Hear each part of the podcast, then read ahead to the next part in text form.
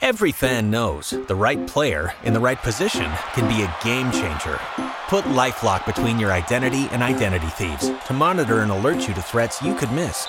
Plus, with a US-based restoration specialist on your team, you won't have to face drained accounts, fraudulent loans, or other losses from identity theft alone.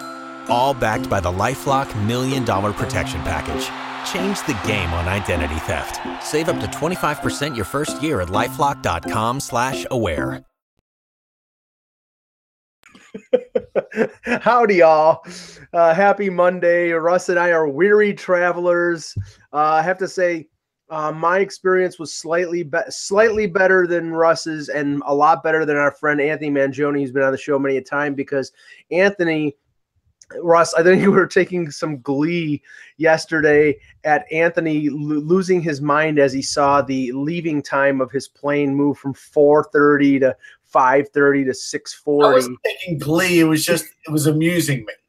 yeah, there you go. I wasn't taking glee. It was just I saw how it was it was frustrating the hell out of him. And yeah. then I get a then we get a text last night that because his flight had changed from one terminal to the other. Well, when he got to Philadelphia, his bag his bag wasn't there. Yeah. And, and Although I had to, me to Philly by like an hour and change instead of just like ten minutes because my plane had its own futility. Couldn't take off because it was too hot.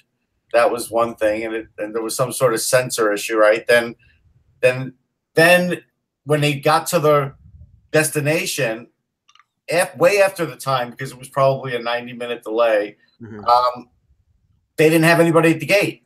So then we had to wait for someone to to come to the gate. And it's like, you know, it's not like they didn't know we were coming. This plane was supposed to be there. It was supposed to get in around 1109 and it got in around 1230, 1245, about 1230, I think, by the time we got off the plane. And so I got home by like 1.30. Yeah, and um, I won't, I won't. I won't bore everybody with my uh, uh luggage check-in thing. All I know is if you get a ticket and you're in the back of the plane, and you don't want to check in your baggage, you're screwed because basically, if you're the, like the last 20 people on the plane, they're gonna, yeah, they're gonna force you to check in your bag, and then it's basically like a like like a lottery whether you get it or not. I have to say though, it's an experience to try to write your blog, which I tried to do on my layover in Minneapolis with one with I'm sitting at a table at a Dairy Queen right next to the the gate and I have a guy walking by basically waiting for me to get up so he can put the chair on top of the table so he can cl- close which that was one thing and then I couldn't finish it there so I had to on the plane before we took off you know type out and I've got this monstrous uh, MacBook Pro and you're you're typing like this because the seat is so close to you. I mean just the the the, tra- the travel stories, but we have to get to the food story because that was the big thing.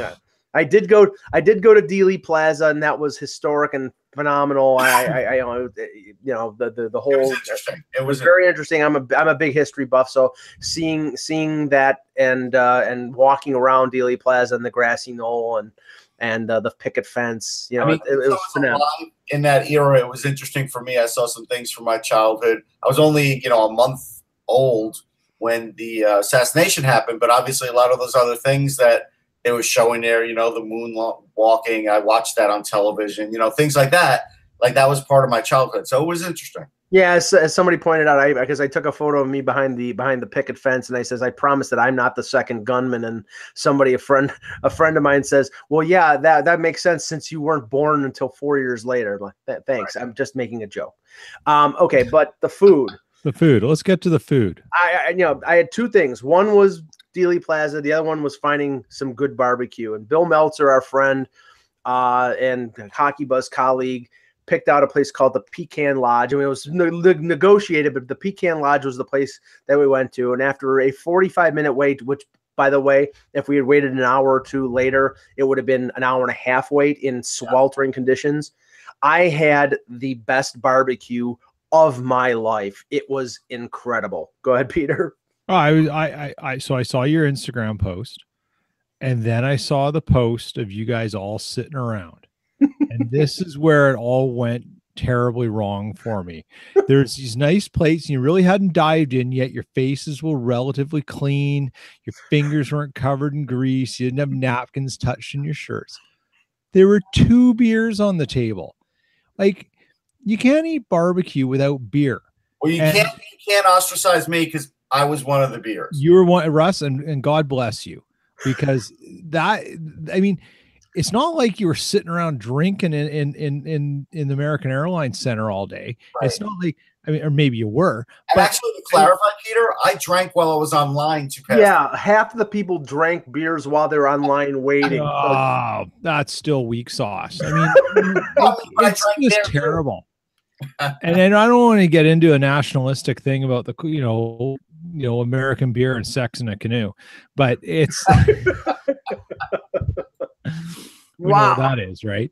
Anyways, but I it's just very disappointing. You know, I was expecting, you know, I, I really wanted to see you guys, you know, with some proper ales, you know, really quaffing it down. A sam you're gonna have that level of of quality barbecue because it did look delicious. There's nothing wrong with the food. You should add like, you know, like a, a nice little flight of different beers to go with it. Sample what went with the mac and cheese, with the ribs. Yeah, I did my part. I had fried okra. Like only one other person was like brave enough to order it because like they've never had it or whatever. But I went to school in Houston. And I knew fried okra is good, so I ordered that. Yeah, I had the I had the bacon macaroni and cheese, and and the angioplasty will be on Tuesday. Yep. But uh, it was it, wa- it was it was phenomenal, and uh, you know if I never go to Dallas again, I can say I had the best barbecue. So Pecan Lodge, thanks, you- thank you, and thumbs up. Okay, let's get the show started because I'm sure everybody's bored of food. I, I just want to add that when you guys come to Vancouver next year, I'm going to take you down to Wreck Beach, and we'll we'll do lunch down there. Oh yeah, I mean I'm looking for. I know you you said Indian fusion. That's a joke. Wreck Beach is a famous nude beach, Mike. Oh, I, I didn't. I didn't know Uh, that that would- that would be fine as long as it's females. Uh, and and Russ said he would. Russ bristled at an Indian fusion. I'm looking forward to like Chinese or seafood or whatever. So we'll, Oh yeah, we can do dim sum. we'll cross the bridge. I went to a dim sum place in Philly. It's awesome. Yeah. Yeah, we go for dim sum all the time, and you don't need to be any eh, like as long as you have a competent chef, you can have good Yeah. dim sum. No, no, dim sum's great. Hello, hockey world. Today is Monday, June 25th, 2018. I'm Peter Tessier coming to you from Winnipeg today. I'm Russ Cohen from Sportsology. And I'm Michael Augello in cool, beautiful Buffalo, New York. And this is the Hockey Buzzcast here on hockeybuzz.com. Eklund will be back tomorrow. Um, we are ramping up. It is the five day negotiating window pri- prior to free agency. We'll get to the Tavares talk in a second because it's going to be probably the dominant story of the next two or three days uh, with him uh, holding the, it's sort of the Brad Richards West uh, um, uh, situation at CAA in LA with all the teams going there. We'll talk about that in a minute. Well, let's start with the draft. Uh, we'll Good. start with uh, you know Russ. I, it was it was an it was not an eventful in terms of trades, but it was interesting in terms of how, in terms of how it broke down. And I, and like we, we discussed uh, over the last couple days, the draft would have been very different had two things occurred or two things not occurred. Number three, Montreal taking Kotkaniemi, which we thought was a possibility uh, after uh, there was a lot of buzz about him and Montreal at the combine or, earlier this month. And then the surprising one was the Hayton pick at number five with uh, with Arizona because that allowed Detroit, who had a great first round, to get uh, Filip Zadina. So just break down the early part of that draft. Okay, so I, I did find some things fascinating. There's no question. You know, by the time I went on Sirius pre-show, I, said that it was a really good chance that they were going to go with Kotkaniemi, and, and we kind of knew that. So getting getting past that, I mean, I know that they're going to take a hit on that, right? But but here's what you don't know. For all we know, that kid was the top guy on their board. You don't know that he wasn't. And so for pe- people to sort of assume that that's the case, I think is faulty because again, I saw him play great in the Five Nations, like really, really great. And so I don't have a problem saying that this is a good pick. Now, if you want to tell me all these other guys are better, I'll say, yeah, maybe they are, but we'll wait and see. That's what you have to do. So, so they definitely took a hit there. Now, I was a little bit more surprised with Barrett Hayton, but again, this was a situation where Arizona said that he was high on their board. So he was there and they took him. They didn't say they took him just because he was a center. Now, do I think it played into it that both these guys were center as centers and ended in top 10? Yeah, I do. I do think it played into it. But that's you know, that's the nature of the beast right now, because you can look around the league and see all the teams that don't have a top center or what you would call a true number one center, right? So so there was that. Uh, you know, Brady Tkachuk going to Ottawa, that was that was great for Ottawa. I mean, it really was. Quinn Hughes falling to Vancouver. I did talk about that the day before, saying that it was possible to a bunch of my Vancouver friends, and I I thought that was great. I mean, Boqvist going eight. I'm not for that, but that's okay. It happened. The Kravtsov thing, the Rangers are getting beat up because, like me, I've only seen some highlights of them. Right. So everybody's, you know, going with the more familiar. Well, you could have had Wallstrom, you could have had Dobson, either one of those guys, but now they went to the Islanders. So now Ranger fans are pissed off. Yeah, but, but the, hold on, but, they're pissed yeah. off simply because the Islanders took some players that right. they felt like could have gone there. But they, but they, I think that they, you know, if if there's this maybe disappointment on that point, but then they get Miller later in the first round. I think that was a real good move to to move up to get him. It was a really good move. That that was um actually very very smart because he had dropped some, and so that was something. Uh, you know, looking at it, I was a little surprised Ty Dellandrea went 13, but he's a center, so that's you know that is a running theme here. Uh, I, I was surprised to hear some static about Denisenko at, at 15. I think people need to watch him play again. This kid has some special abilities, and the way he could dart in and out, and and, and really put on some speed, and has a very accurate shot. I, I think they they may have missed it. Um, for people well, that said, go ahead. I was to say, um, a lot of people were lauding uh, the Islanders with the two back-to-back picks. I mean, I think they were the main beneficiary of the Kotkaniemi, Hayton uh, picks sort of causing a domino effect because well, was it 11, 11, 11, and 12 they get Wallstrom and then Dobson and those guys were supposed to be top 7 8 yeah, but again, supposed to be compared to consensus. Not com- here's the thing. I would argue with you and say Ottawa was the first beneficiary because I have Tkachuk ranked second. They got him fourth, and I think I think Ottawa got a gift there, and I think that's something that could really help that franchise get on the map again when they need to. So that's something. But again, yes. Then after that, uh, they were beneficiaries. The Islanders, the Flyers were a beneficiary with Farabee. I had Farabee higher. I and I'm not saying that's a definite thing that he was big value there, but I think people are going to find over time that that's really good value there. The one, another pick that you know people were like lukewarm on was Martin Kaut. This guy's got a load of talent. I'm mm-hmm. sorry if he's sort of boring in an interview, and because he's Czech, you don't get it. But when he's on the ice, this guy's really good. Yeah, yeah. No, yeah, I, I, that's, all that matters, matters unless you're Calgary. Calgary. Yeah, yeah. So you know, even moving on from there, uh, the Jay O'Brien Flyers pick. Flyers fans are all over that. You know, I did get to see him at the All American Prospects game and had seen some video of him. And this guy will play in the NHL. So uh, if you want to nitpick about who was on the board, go ahead and do it. Um, San Jose, you know, if there's a team that could fix Merkley, they might be the one. Yeah, I mean, that that see that's I mean uh, from from the Toronto perspective, there was a lot of speculation before the draft that if Merkley was there at 25, that they might they might take a flyer on him, and based on his based on uh, his his talent uh, isn't questioned. Uh, his his talent in the defensive end has been has been questioned a lot, and his his character off the ice has been uh, something that's also been there. And and and I, you know, that that's the thing. I I, I don't know whether that would have worked out if he had gone to a bigger market like Toronto with all the focus. Um, but he, you know, he goes to San Jose and they have an organization that might be able to get the best out of him. So that is a best that's a best case scenario for him. Uh, let me just touch briefly because in the Toronto fans, uh, Sandin was uh, he was projected to go around that point. So it's not a it's not a flyer, it's not something out on a limb. He's a pretty decent prospect. The only thing I took out of it is that um, Kyle Dubas with his first first round pick went where he was comfortable. Uh, he knows the the scouting in Sault Ste. Marie. He knows the the general manager, who's I believe it was his former assistant when he was the GM of yeah. the Greyhounds. Um, he he's a big fan of the Greyhounds, being from uh, the Soo, so he's watched Sandin a lot.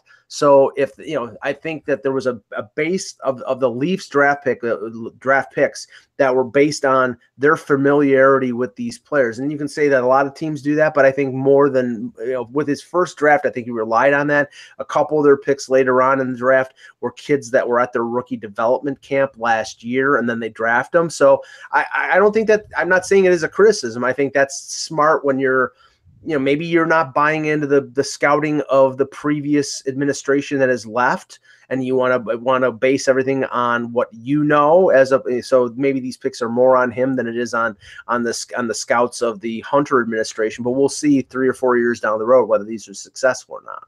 Right i'll say this. Oh, Again peter. No no i was just you go ahead russ. I got a question after this okay. one. I'll say this like sandin was a guy that was just outside my first so i think the pick's fine I, I, think he's an excellent player. He's an excellent offensive player. Uh, I like Calen Addison better. I just do. Yeah. Now, here's the thing about it. I, I just think it's one of those situations where I only like Addison better because there's upside there that I think after he learns how to get in better condition, mm-hmm. that will take him to another level. And if you already look at the kind of points he had, which I want to say he had about 65 points um, hold on, and he was taking 53rd. So like this is just you know. So this, it, it wasn't just Toronto that you know. I mean he. I mean I don't know where you had him on your. What's that? Yeah, Addison had 65 points and he had 19 and 16 games. I liked Addison better than even Sandin, but you know again, but I struggled with Sandin. Like I had him in there, I had him not in there. So I'm not going to kill him for the pick. I think the pick's fine. I just, I think that they did go with their strength, like you said. They went with what they knew. They certainly left a lot of people on the board, so that's going to leave lead to guessing. That's all, Peter. Yeah, Russ, I was going to just ask a question here. We had the we had the crown jewel um, in in Rasmus Dahlin, and he obviously number one, and and also defenseman. But then you jump down a little bit, and not till number seven is another defenseman taken, and that's in Quentin Hughes. And then right. you have eight at Adam Bach. Is, it Boqvist? Boqvist. Yeah. Boqvist. And then you have, um, and then at 10, you have Bouchard. Now, I don't think any of those teams expected those players to be exactly there where they were. And we know that Chiarelli was delighted to have Bouchard end up at 10. Did any of these guys drop too much? And who out of the three, who's got the best upside? Uh, well, see, here's the thing. All right, so wait, so name the three again, because I think you named one that Hughes, I Boqvist, and yeah. Bouchard. Right. So I, I think Boqvist too high. Um, yeah. I don't think he dropped it all in my eyes, but okay. I get what you're saying. Uh, I guess you know Bouchard would be the guy going ten to uh, Edmonton. That was a little surprising, but not overly surprising because there was some that feel like maybe he's at his ceiling now Right. And that's, you know, one of those situations because he's a big, already physical, you know, looking specimen. So that's that's something. You know, there is a, another thought here too, and we'll never know the answer. The Rangers took Nils Lundkvist, who really was great at the Five Nations, almost as good as Boqvist at times, and that's where I think he really got everybody's attention. They sort of knew about him before, but yeah. I think really shined there, and yeah.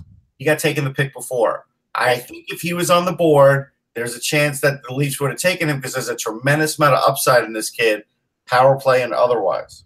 Yeah, I remember listening to your your show on Sirius XM and Mark Edwards and, and Shane Malloy were saying that they when they saw Lundkvist, they thought it was Boqvist. His style was very similar. Yeah. So, yeah, um, but, but but to answer your question, Peter, it's like I think Hughes went where most projections thought he was going to go, like latter half of the of the top ten.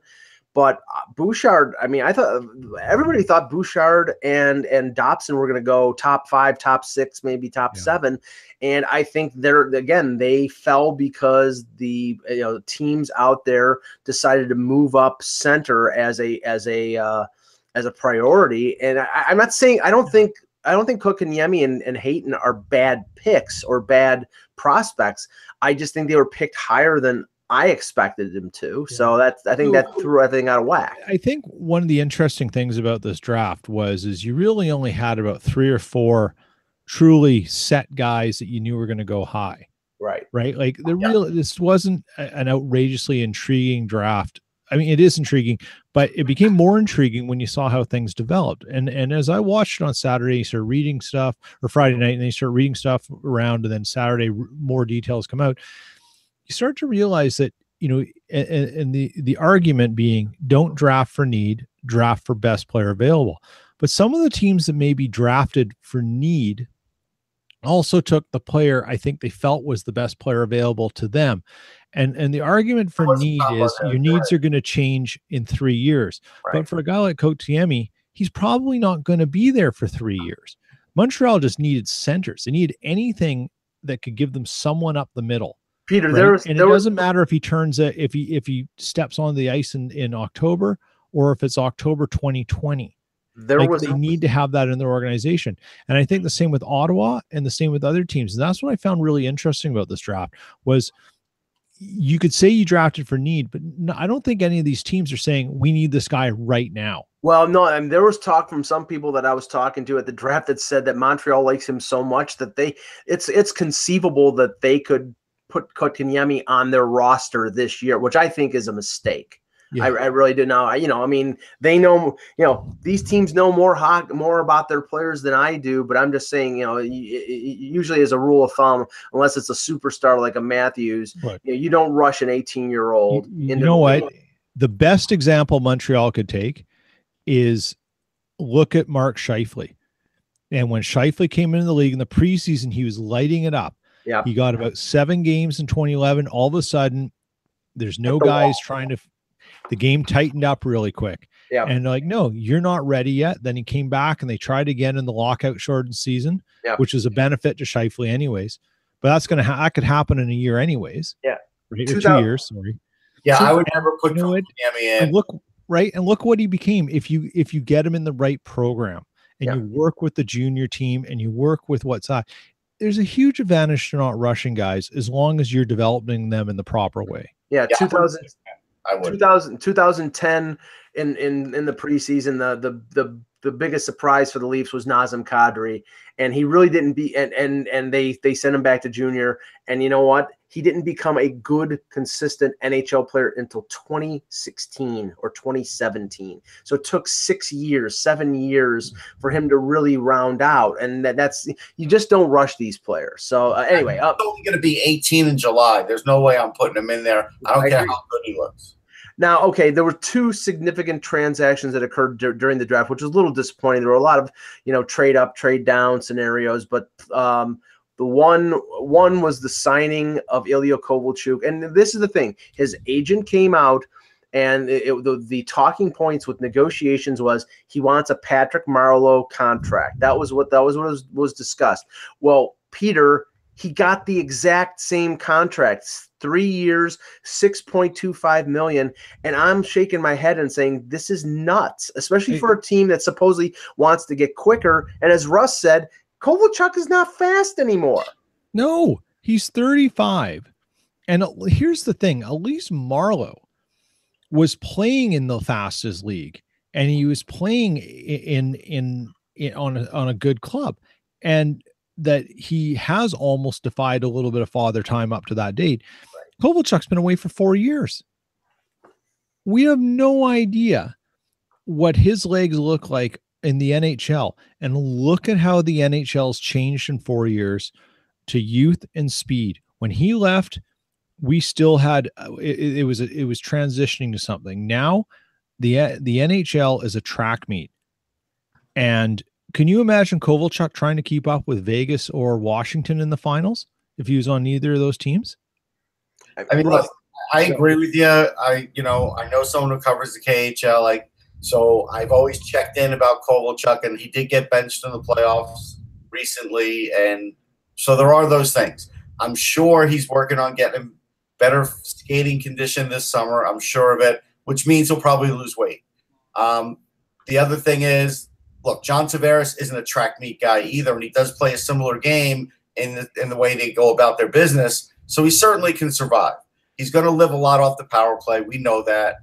I think he's you know 55 point guy. I think he'll he'll help the Kings, but the the amount that they paid him in a term is nothing I would be a fan of. So, but you know, Russ, that that's a really good point. Like I I, I think he can help them, but if it costs you, the Kings are already not in a great cap situation. Right now, they're in an even worse one. And if he can help you um, at 6.25, that's fine. But for three years, what if he says, nah, it's not working for me? I'm gone, pulls the retirement thing again. You're still on the hook for the salary. Right. It's a 35 and right? over contract. The 35 and over deal. But what's the expense to the Kings if he maybe is only a 40 point guy, but you've got to pay play him because you, he's your he's your big off-season acquisition. It's a lot, then, right? Like, and now you've got the trickle down effect of well, if we can't fill this in because we've got Kovalchuk. Right now, correct me if I'm wrong. L.A. also wants to have a chat with um Tavares. He's not part of. He's not part of the group. They wanted to, okay, so that was rumored. Kovalchuk, they were out. Yeah. That was rumored that he was going to be there. Okay, sorry. Which they which they probably they maybe they knew before they made this move because they figured okay if we're going to get an audience with mm. Tavares we could hold off on Kovalchuk and now we know he, we're not going to get an audience with him so this is plan B. But I just think I look at their roster and we know that Dustin Brown got better and quicker last year. It was sort of a renaissance for him. And Kopitar bounced back as well. But all the talk has been since they got eliminated from Vegas is we got to get faster. You didn't get faster with Kovalchuk, and now there was talk about Skinner because he's quick, and now I think that's out because I don't think they can afford him on a one-year deal. I, I don't know where they're going. I think they're going to be the same slow team, except they have now another slow of elderly player who might be able to bounce back. But I, I they do have some youth that are going to try and make the squad. I, I wouldn't, I wouldn't call him dead just yet. I mean, is Vilar, is Vilardi ready? Here, let me let okay, let me run something down to you. LA's top salary guys take up there's four of them. They take up almost 27 million dollars in cap. Here's yeah. their age. 30, 35, 33, 33. Yeah. Now, and, hold on. But the counter argument is their next tier guys, which will be Vilardi and Kempe or whatever, don't take up much space at all. So that does counterbalance it. So it is it is possible to counterbalance this. But we're thinking about we're forgetting one thing. They they still have to sign Doughty, and I I yeah. seriously doubt that D- Doughty will be the highest paid defenseman on this new contract. yeah, I mean, now that until, got eight something. Doughty's got to get ten something. He's got to get he's got to get at least ten. He's got to get the equal of Kopitar, and if he doesn't, then right. he's going to test free agency next year because I don't think they'll trade him. But they won't trade him. Okay. The other Russ, one, I mean, yes, they've got other guys, just that point, but they've also got to get out from under some contract things to get those guys in there. Well, I like, don't know. Do they have any buyout candidates? I don't know. Well, they traded their buyout candidate in Gaborik. Right. They might have another one though that we're not thinking about. And and took and took back Phaneuf, but at least Phaneuf, the money that they're spending on Phaneuf is in an area where they needed bolstering, which was on defense. So yeah. and he actually so, played. I mean, they have Matt Greene on buyout. I mean, I guess they could. I don't know. I don't know what they do. like it's it's not pretty. No, it's not. I I I I, don't, I didn't I didn't understand the move the move from their perspective, especially since they they they sort of admitted that there's that the lack of speed against Vegas was was a detriment to them, and they really didn't address it. So now I think they're slow. They're just as slow. Maybe they're a little deeper and but they spent a lot of money on a guy who you know might still be good, but I mean we'll see. The other the other uh, big the other thing is too, they they they might try and get Voynov back. well, do that I, I, team, regardless of what you think about it. Well, I mean, okay, I mean, right now their defense. I mean, Voynov would probably be a bottom pairing guy. I mean, you're talking you're talking Martinez, you're talking uh, Doughty, you're talking uh, Muzzin, and you're talking Phaneuf. He's a bottom pairing guy, and you're not going to pay. You're not going to pay a bottom pairing defenseman four, four and a half million dollars. So I don't think they can uh, afford the luxury of. I think Boyd. First of all, I think it's. I think public relations wise, it's a disaster if he goes back to LA. Doesn't mean they're not doing it. Doesn't mean they're not doing it, but I think it's a it's a disaster. And if they want to handle that, they want to go through that, fine. But I I think more than likely they're going to probably have to. Tr- they're probably going to have to trade him.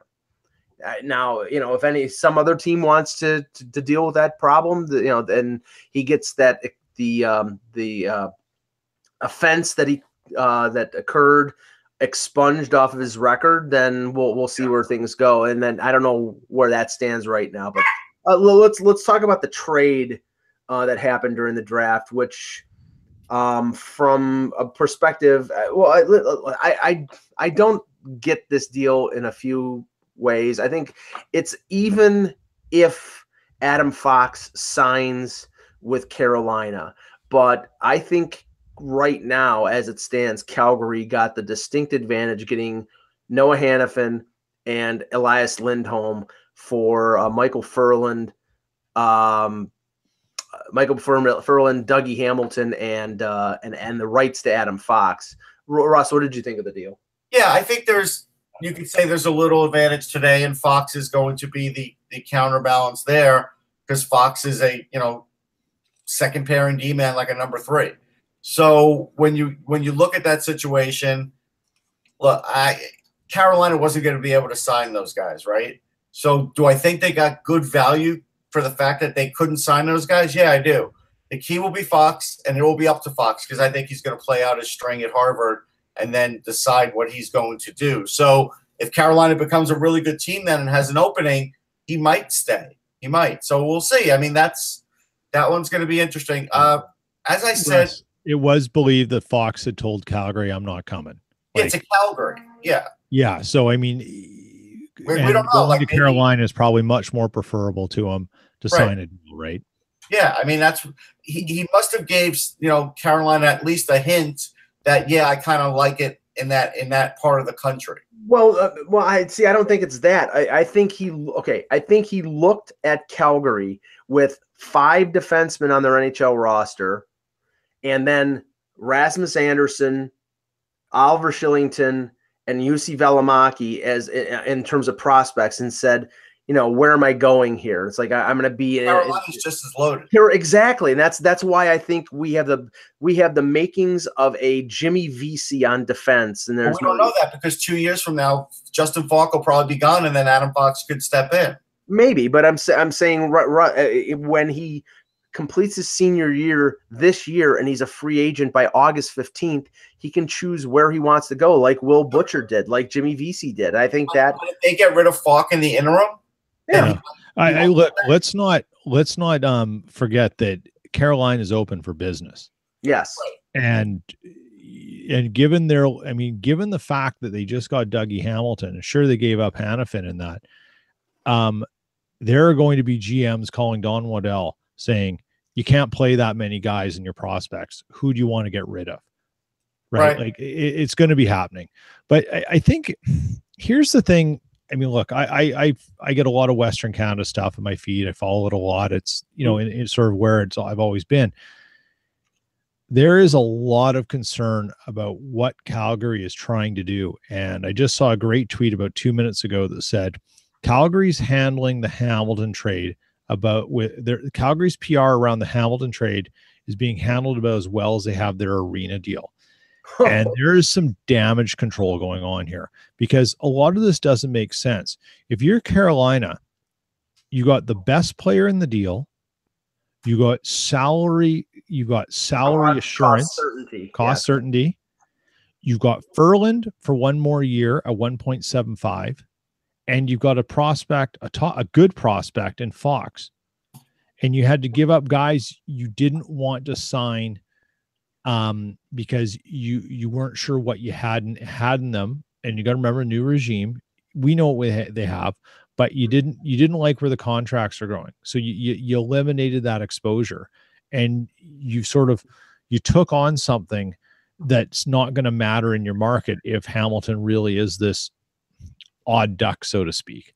And mm-hmm. that's that's the saddest thing about this was, you know, within half an hour of that trade happening, all of a sudden, here come the talking heads with this information about Hamilton.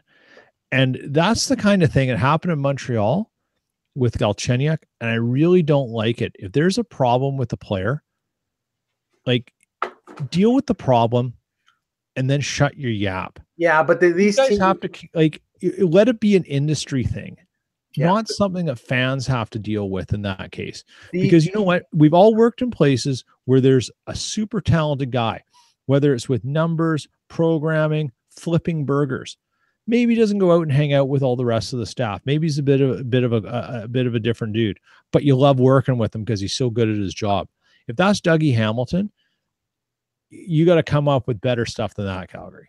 But these teams are interested in damage control even before the damage has been set. It's- Yeah, and, They and- just they didn't damage control here's them. what I Like, can they tell you. lit they lit a jerry can on fire because Yeah. no one believes that because he went doesn't want to go to Moxie's. Like, give me a break. Here's the thing. Okay, so here's the thing. I, I've been tracking him for a very long time, and even in his draft year, you know, at the, I guess the second day of the draft, whatever it was, rode the bus with him, had a long conversation with. I've interviewed him four or five times since then. He's a very smart kid, Mhm. and I think what's hard for some people to get is it's not that he's not a good teammate. It's just if he has an off day, there are sometimes people want to be by themselves. And if he wants to be by himself and go to a museum or read a book, what the hell is wrong with that? Yeah. Intellectual. He's a doctor. He could be a Yeah. doctor when he hangs up his skates. Yeah. That's why I've been, I've been defending that for the last two or three days because I don't understand it. I'll give you my own. You mean the guy's going to do something that educates him and stimulates his brain instead of going out and getting drunk at a, at a bar and hitting on Yeah, you- waitresses? yeah, Sign and- me up. Yeah, Like- but the the, the, the prob the problem is is that it's all about team camaraderie. It's all about everyone pulling together. And when you got somebody who is an outlier, and I'm not defend, I'm not. I, I mean, I'll take Dougie Hamilton on a team that uh, that I'm putting together any day. He's an immense talent. He's a right hand shot. He's great offensively. You know, but uh, I think that you know some teams and some players have problems with players like that, and it's not fair. But it's a it's a reality. I'll give you an example, Mike. I'm going to bring my own life example into it when I play softball every year. Most years I play with a team of people that I know, at least a few people, Mhm. but I've done it with people I don't know either, right? The people I don't know, I have a lot of fun when I play. I'm a good teammate. I don't hang out with them. Even even the team that I'm on now, I know, you know, a few people. I haven't hung out with them yet this year, but they love me as a teammate. We have fun when we play. I may go out with them once or twice this year. I probably will, but that's just not a focus for me. My focus for me is to to play and have fun when I play, and I enjoy it. And I I bet it's similar for him. And then off ice, he's a different person. Like who cares? Yeah. You- Now, the, you know- the- just ahead, to, Mike. Just just to, to to come to your point, Peter, and I, and I agree with it. Cal, one thing Calgary did, I think Calgary got the player advantage because I like Lindholm and I've always liked Hanifin, but they're going to end up if they're signing Hanifin to an extension. They're going to end up paying him more than Hamilton's making. Hamilton's making 5.4. I think Hanifin's going to be probably asking for 5, 5 to 6 with the Yeah. increased amount of the salary cap. So they're not saving any money there. And I think Hamilton is a more certain talent. I mean, he's a little older and he, you know, you don't know where Hanifin's going to go. I think he's going to be a really good player, but it's right now still all potential. He's getting on that road, but it's not dead set that he's going I to do be. want to address something in the chat room because I think it's interesting for one second. Yeah. So obviously, Evgeny Svechnikov's the brother of Andre. And, you know, there have been some people that have talked about will they try and get him because, you know, you want to keep the brothers together. I got to tell you something. The other day in the mm-hmm. hotel, I lost my phone. I left it down for a minute because I went to go, you know, chat with some media buddies. And then I checked my pockets and I realized, oh, I better go back to the chair that I was at because I didn't have my phone. And sure enough, Shane had my phone and he said, You can go thank that young man who who found it. I tapped him on the shoulder. It's Evgeny Svechnikov. So I want to say thanks again to him. That was really nice that he found my phone. So, you know, but there's a lot of talk. Will the brothers play together? I doubt it, but it could happen. Yeah, that's possible. Uh, just the just to finish, Elias Lindholm I've liked for a while, but he's an RFA, and there was talk before the trade that Carolina and him and his representatives were nowhere close. Right. You know, I don't know where that's going to go with Carol with the, with Calgary, but Calgary can come to the point of view that well, you haven't done anything for us. You, you're a new team, so it might be a bridge deal situation. Right. it could be the same as Ferland because Ferland is an, a free agent next year, and he's probably going to expect to be paid. So I don't know if they just pushed things down the road, but they really didn't improve themselves in terms of the money aspect, but they may have improved themselves in terms of talent. Right. Yeah, I, I, you know this whole thing's interesting, and you know what I kind of forgot about, and I should have picked up on it on Saturday and, and everything was, I forgot that Bill Peters is the Calgary coach. Yes. Right, and and I didn't, you know, I didn't really, you know, I kind of tuned out after the first round, getting on my weekend and stuff, and never thought about this. So, I mean, what role did he have in suggesting this? But the other thing is, if Hamilton was the odd duck, that's all I'm going to call him is the odd duck. Okay Gulutzan's track record with the Flames is not that great. And, you know, while he, he managed to scoot them into the playoffs, things went wrong. And Hamilton, given his on ice results and what happened when he was on the ice, he certainly was the on, on ice problem. No. And you'd have to convince me that he was such I don't know how you could convince me actually that he was such a negative effect. The trade him was going to give you a different vibe in the locker room that was going to produce that was going to correct the other on ice issues. And if you had to trade him, don't you think you might want to let a guy like Bill Peters have a little bit of time with him first? That's what I find curious about this. I think there was a speed factor in this trade, though, that they probably didn't have the opportunity but the other the other point is, hey, if TJ Brodie's good in the room or great with the guys, he had a lousy year. Yeah. Well, and, and and that was one of the things that was said immediately after the deal. And I do buy this after talking to Sean Vetter, who said the combination of Hamilton of uh, Brodie and uh, uh, Travis Hamonic did not work. No. Now with this deal, what it's going to be is Brodie goes back with Giordano, and that was a dynamite pairing. Yep. And now they'll put Hanifin Hanifin with the stay-at-home Travis Hamonic, and it allow Hanifin to jump into the offense more left, right, left, right. It, it fits perfectly. Uh, I just, you know, I, I, like Hamilton, and I think Hamilton could could flourish in Carolina. Um, but I mean, we'll see. It, it, was an interesting deal, and it, it was a fairly complex one. Now we got to talk about other than draft picks, right? So, yeah, exactly. Um, now, uh, last yesterday. Look, for people in the chat room, we know there were minor deals. We know. Yeah, yeah. I'm yes. I'm not going to. I'm I'm sorry. I'm not going to talk about Ma- Michael Chaput going to uh, going to Chicago. I'm sorry. Um, no, you know. I mean, come on. No, the, the, now yesterday as we were boarding our flights or getting ready to pull our hair out of whatever hair we have left on our heads, um, the uh, the announcement came of John Carlson's contract extension, which we could see after the uh, Orpik Grubauer deal, which we didn't really mention, and uh, we should actually mention that a bit. Um, now Grubauer goes to Colorado uh, along with Orpik for a second round pick. The se- only, it was only a second because um, Washington basically was getting payment back in terms of getting rid of the final year of Orpik's five and a half million dollar contract. Uh, Colorado has now bought is now bought him out. He's cleared waivers and he's now an unrestricted free agent. And you know he he could go back to Pittsburgh. He can't go back to Washington because he can't. He, that's prevent uh, per, uh, not permitted by the CBA. But he can go someplace else. And at his point in his career, you know maybe he takes a one year deal goes someplace and tries to win another Stanley Cup. Um, but that enabled Brian MacLellan to be able to lock up Carlson on eight years at 64 million, which is 8 million per less than Ekman Larsson. So the third ranked contract.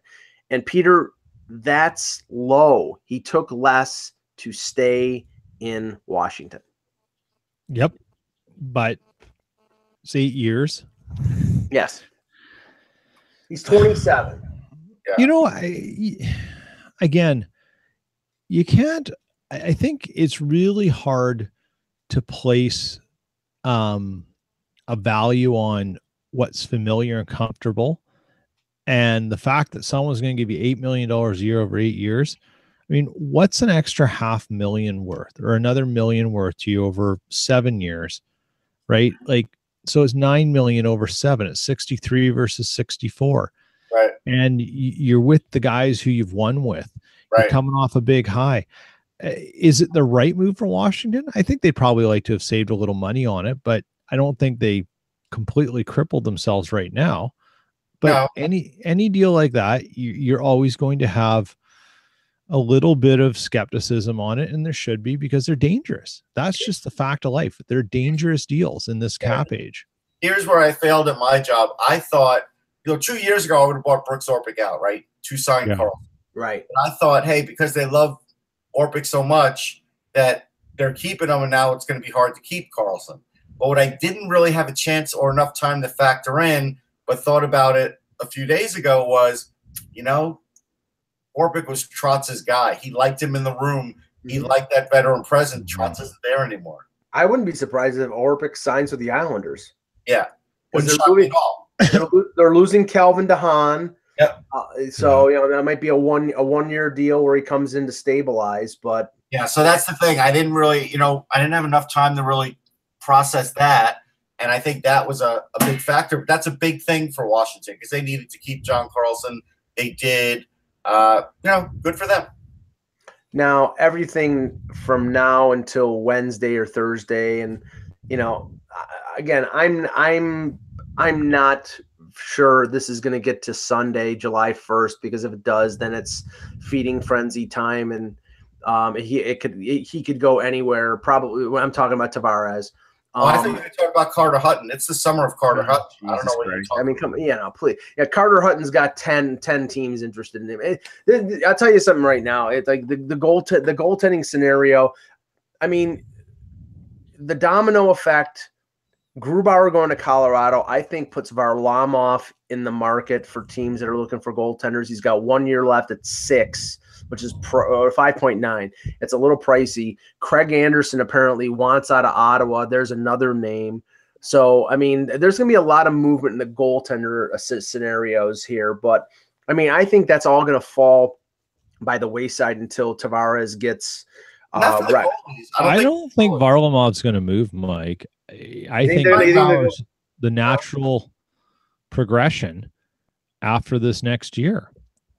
And you think they'll split? Well, I mean, Grubauer is capable of being a number one if Varlamov gets look, hurt like he normally does. Yeah, so exactly, and that's the thing. And and and they tried with Bernier, it didn't work. Although Bernier in the regular season, just at, at all strength, he put up a 913 save percentage. I mean, that's nothing. Un, not that's that's what you need your backup to do is play at least average. The problem and with he, Bernier is it's just he's he's getting a little short for this league. He is. Yeah, yeah, I agree. Problem. I agree, Russ. I, I agree. But, That's but the yeah, problem. great time to be Carter Hutton. That's all I can say. Yeah. Yeah, Carter Hutton's gonna hit Carter Hutton's gonna hit the jackpot. I don't think he's a number one goaltender. Some people, based on his 32 games last year, are gonna think he can handle a 1A, 1B scenario, and maybe he can. I don't I have nothing against the guy. It's Act that has something against him. Um but but to just go to Tavares here uh, to finish off the show here because – I mean, I, I think everything's going to get held up on July 1st until Tavares, um, you know, decides, but it could happen. I mean, I could be driving up to Puck Talks on Wednesday up in Toronto, and like a few years ago when Subban Weber, Hall Larsson and Stamkos happened, it could happen on Wednesday when I'm driving up the QEW that Tavares decides to re up with the Islanders. And I think that that is the most likely of the options. But, and I know Russ is of this mind, and I'll let him say it for himself. I think it's not a long shot that he goes to one of three or four different places. Now, today it's Tampa. I mean, the, the, the teams that will be meeting with him in LA at the offices of CAA, and that's why I compared it to Brad Richards from a few years ago. It's and uh, they're not all today. It's over the next three days. Boston, Dallas, San Jose, Tampa Bay, Toronto, and a number of teams are taking. I may be missing one. There, are a number of teams are going to be call, doing phone interviews. Teams that are not included are Vegas, which we thought they would be, and the Montreal Canadiens were told we're not interested. So I, you know, I I don't know if you have any favorites there, Russ. I mean, I I think of the of the non Islander teams that San Jose, Toronto are one two because because of what they could offer in terms of not just money, but in terms of support. Yeah, I'm going San Jose one, like they've been for a while, and and I'm going Dallas two, Vegas three. Um, but but here's the thing: I really do think Tavares has just lived through too many bad times in that organization. He's been a good soldier. He's kept his mouth shut. He he's been just great. I mean, Islander fans love him, but now they're starting to turn on him. I see things online where they're, you know, for the last year where they're like, "We don't need you." I, I, I'm sure he's looked at that. I'm sure he has that feeling in him too, and that doesn't get talked about a lot now because mm-hmm. those are things Lou can't overcome. Like all Lou could overcome is say, "This is what I'm doing since I've got here. This is the team that I'm building. I hope you'll be a part of it." But even when you saw the quote from Lou, it's pretty much you know what we expected. Like, hey, go ahead and check out you know what you want to do. It's your right. Right. And so at the end of the day, I think some team is going to be smart enough to come up with a number they don't believe the Islanders will pay, and I think Tavares will leave. But to this point, Yeah. to this point, Lou hasn't. I mean, he's made two great first round picks. He hasn't gotten a goaltender. Right. He could have traded for one. He hasn't. He hasn't done anything in terms of the roster or signed anybody. Really, it's in they're in a holding pattern because if you go out and trade for a goaltender and Tavares still and do a couple other things and Tavares leaves, then you basically are we're trying to get this team to be more competitive Yeah. when without Tavares, you're probably not a playoff team. And I It'll think they're still Matt good. Barzal's team. That's what'll happen. Yeah. No, to your point, Russ, I think you made a really interesting point about being a good soldier, but probably hearing some of the stuff online, you know, eh, stuff that's around, like the, the attitude that's around changed. the island for What- a year now. Here's here's the thing that if you're if he's aware of that, what happens if he signs in Toronto and Toronto's not any better and the same things are happening in Toronto? Like what happens think- if that it, it- well I don't think it's going to matter because at the end of the day, this has only started because Islander fans felt like he was leaving. Right. He's not going to go to Toronto and play badly, so I don't think it's going to be. I'm not saying that. I'm just saying the results in Toronto don't change. Toronto's a good team. Yeah, but even if But they've had not- not- exceptional not- goaltending and they've survived on some other things in spite of defense. So adding more offense may not change Toronto. Peter, that can happen anywhere. Nothing is No, no, guaranteed. no, I know. I'm just saying I'm talking about fan base though. And No, if he but guys sees there, Wendell get Clark ready for steroids in Toronto. You know what I mean? Like Wendell Clark's revered. He didn't win anything. Like he'll just fall into the boat of other Leafs, unfortunately, that maybe haven't won. But Yeah, I, I, I, I, honestly, I honestly don't think that that he would be bl- if if he goes to Toronto and they don't have any success over the next two or three years. Now, it depends on what we're talking about here because there are scenarios out there, and I don't think that they're going to go for them. But I I know that uh, Ack tweeted about this earlier. Um, the a number of people were talking about since the Leafs have twenty five million dollars in cap space this year of the one year max deal, which would be at fifteen point nine million dollars, and then at on January the first, they can extend him for eight years. Now they can't do that immediately; that's circumventing the cap. But they can say we're going to begin negotiations in January and then sign him to a deal, and that would be that would be legal. Now the benefit for Toronto would be you're you know or the benefit for Tavares he's getting he's getting a lump sum in one year, and then if he signs in Toronto, likes what's going on, then he you know we don't know what the amount would be if that's that's the case. But you know it could be ten, it could be eleven, it could be the same amount that he's getting uh, offered from the Islanders, which is eleven million times eight years. I, I think he keeps his options open because if things are working in Toronto and everything is beautiful, going through the first three or four months and he likes where things are going, then he might very well sign that contract. And if not, as long as he doesn't have a catastrophic injury, he can be the biggest free agent on in the 2019 free agent think class. Zero percent chance. I'm just letting you know. Yeah, I, I, Look, I, I, I think there's a lot of variables here, Mike, and it, it's it's definitely something they can do. I think you've got to go back and look at the player and say he and his agent have figured out what they want, and now they're waging who can who can best offer it. Mhm. If I had to put a sleeper team out of the ones there, out of the five that are listed, it's San Jose. And I I, don't think, think, they're I don't think they're a sleeper. I think I think they're the, I think they're people the number one option. But they're the number one option. But the thing is, in terms of Uh, I mean, they could win a cup this year with. They're probably going to re-sign Thornton but you have Couture and Pavelski on the last year of deals. There's there's a number of players that they have to get re-signed to keep them in the strong position that they are, and they probably will be able to do that because they, they they've managed their cap fairly well. But there are others. I mean, honestly, would you, Russ, look at Boston, uh, put Tavares on the Bruins, and then maybe a year down the line they either buy out or trade Krejci, you're talking about one-two combo of Bergeron and Tavares at the middle with all the young players that they have coming up who are not having to be paid for two or three years. That's a scenario that's scary. You know, them or or Tampa Bay with the way you know. Those are those are scary scenarios. Oh yeah, there's no question, and that's why I, I think those possibilities do exist. I think the Sharks are the uh, the number one choice, though, simply because they can compete for the Stanley Cup immediately with him. Yeah.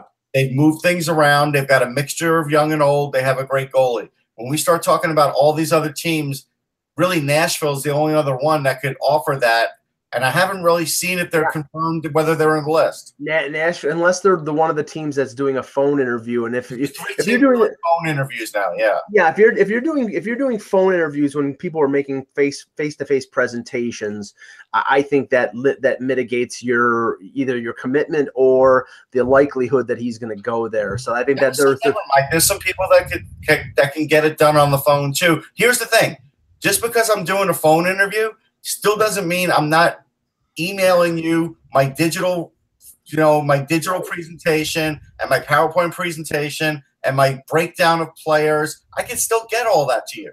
Now, one thing, and I have to I have to mention this because uh, it was reported by Darren Dreger this morning, and I don't put this in the category of the mayor of the city of Toronto and the CEO of Canadian Tire being part of the Stamkos presentation because I think that you know that was a little over the top but uh, again i think it, with stamkos it was more the fact that the leafs were a 30th place team and we didn't know what marner and matthews and Nylander were going to be so he was going to be looked upon as being the savior. Uh, to, apparently darren dreger reported this morning that part of the leafs presentation regarding tavares is going to be offering him the team captaincy if that means anything now, he that doesn't mean he takes it. Doesn't mean that he wants it. If he if he wants to go to Toronto, I, I would be very surprised if that's true. No, no slight to the report that's out there, but I don't think any team ever offers that. So I don't think the Leafs would offer that. Okay, that's just All me. Right. Okay. Um, all right, guys. We will uh, we'll end it there, and we'll be back to tomorrow with a, another edition of the Hockey Buzzcast. We were, we'll have Eklund back. Uh, probably be a later show around three or four o'clock in the afternoon. Uh, I'll be going to the Leafs rookie uh, development camp up in Toronto. Um, Russ has some things, things, some some things to do, so we'll have a later afternoon yeah, show. See, if you follow me on Facebook, you'll see why. Yes, there you go. Uh, for Peter Tessier, for Russ Cohen, I'm Michael Augello. Thank you for watching. And remember, without the buzz, it's just hockey. Every fan knows the right player in the right position can be a game changer. Put Lifelock between your identity and identity thieves to monitor and alert you to threats you could miss. Plus, with a U.S. based restoration specialist on your team, you won't have to face drained accounts, fraudulent loans, or other losses from identity theft alone all backed by the LifeLock Million Dollar Protection Package. Change the game on identity theft. Save up to 25% your first year at LifeLock.com slash aware.